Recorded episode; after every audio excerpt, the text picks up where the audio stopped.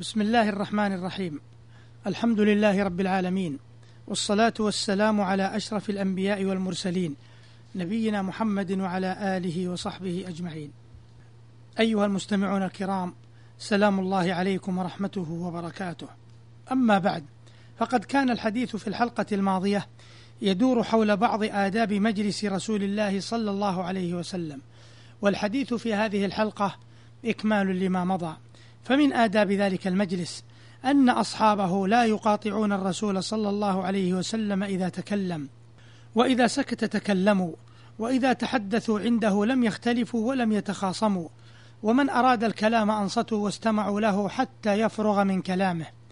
وكان آخر من يتكلم عند النبي صلى الله عليه وسلم له نفس حظ أول المتكلمين من الإنصات والاهتمام.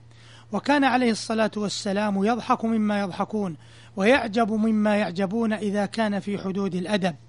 وكان يصبر على الغريب إذا جفاه في مقاله وسؤاله حتى إن أصحابه قد لا يرضون ذلك ولكنهم لا يتقدمون بين يدي الرسول عليه الصلاة والسلام ولا يتجاوزون ما علمهم من الصبر والرحمة وإعانة طالب الحاجة على طلبه. ولهذا كان جلساؤه يتواصون بالتقوى ويحفظون المروءات في مجلسه فيوقرون الكبير ويرحمون الصغير ويرفدون ذا الحاجة ويتعطفون على الغريب ويحتملون جفوته بل ربما علموه بعض آداب ذلك المجلس قبل دخولهم فيه. يقول الشيخ عبد الحي الكتاني رحمه الله في كتابه التراتيب الإدارية وفي تفسير المولى أبي السعود الحنفي كان أبو بكر رضي الله عنه إذا قدم على رسول الله صلى الله عليه وسلم الوفود أرسل من يعلمهم كيف يسلمون ويأمرهم بالسكينة والوقار عند رسول الله صلى الله عليه وسلم. قال الكتاني وهذا يفهمنا أيضا أن أبا بكر يشغل وظيفة مدير التشريفات. انتهى كلامه. ومن آداب ذلك المجلس إلقاء السلام في أوله وآخره. قال عليه الصلاة والسلام إذا انتهى أحدكم إلى مجلس فليسلم فإن بدا له أن يجلس فليجلس ثم إذا قام فليسلم فليست الأولى بأحق من الآخرة. أخرجه أحمد والترمذي والبخاري في الأدب المفرد وابن حبان والبغوي في شرح السنة كلهم عن أبي هريرة وقال الترمذي حديث حسن وصححه الشيخ أحمد شاكر في شرحه للمسند وصححه الألباني في صحيح الأدب المفرد. ومن أعظم ما يجري في مجلس الرسول عليه الصلاة والسلام من آداب وأعمال وأقوال كثرة ذكر الله عز وجل ودعائه واستغفاره.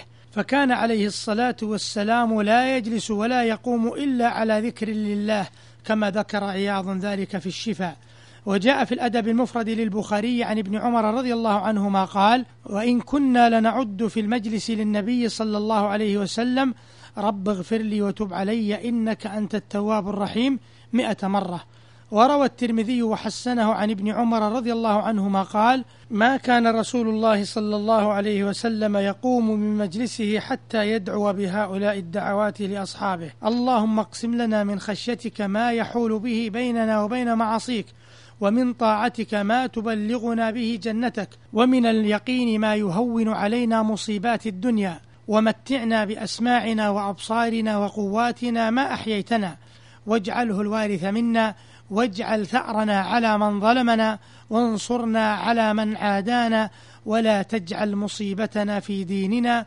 ولا تجعل الدنيا أكبر همنا. ولا مبلغ علمنا. ولا تسلط علينا من لا يرحمنا. وإذا انتهى ذلك المجلس ختم بكفارة المجلس. فعن أبي هريرة رضي الله عنه قال قال رسول الله صلى الله عليه وسلم من جلس في مجلس فكثر فيه لغطه فقال قبل أن يقوم من مجلسه ذلك سبحانك اللهم وبحمدك أشهد أن لا إله إلا أنت أستغفرك وأتوب إليك إلا غفر له ما كان في مجلسه ذلك. أخرجه أحمد والترمذي وقال حديث حسن غريب صحيح وصححه الحاكم ووافقه الذهبي وصححه الألباني في صحيح الجامع.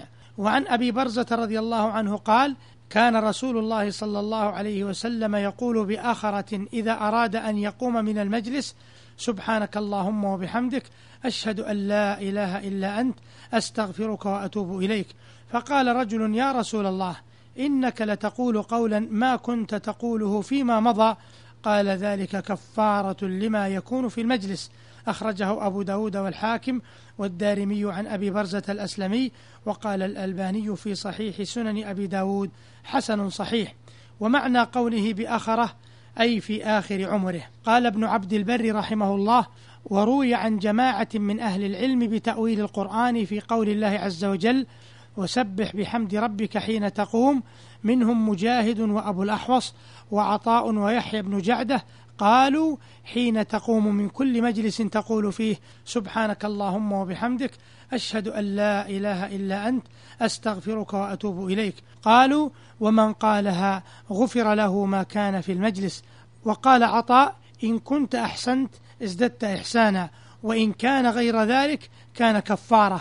ومنهم من قال تقول حين تقوم سبحان الله وبحمده من كل مكان ومن كل مجلس. وهكذا أيها المستمعون الكرام تبين لنا من خلال هذه الحلقة ومن خلال الحلقة الماضية شيء من آداب مجلس الرسول عليه الصلاة والسلام. وإلى هنا ينتهي وقت هذه الحلقة. والسلام عليكم ورحمة الله وبركاته.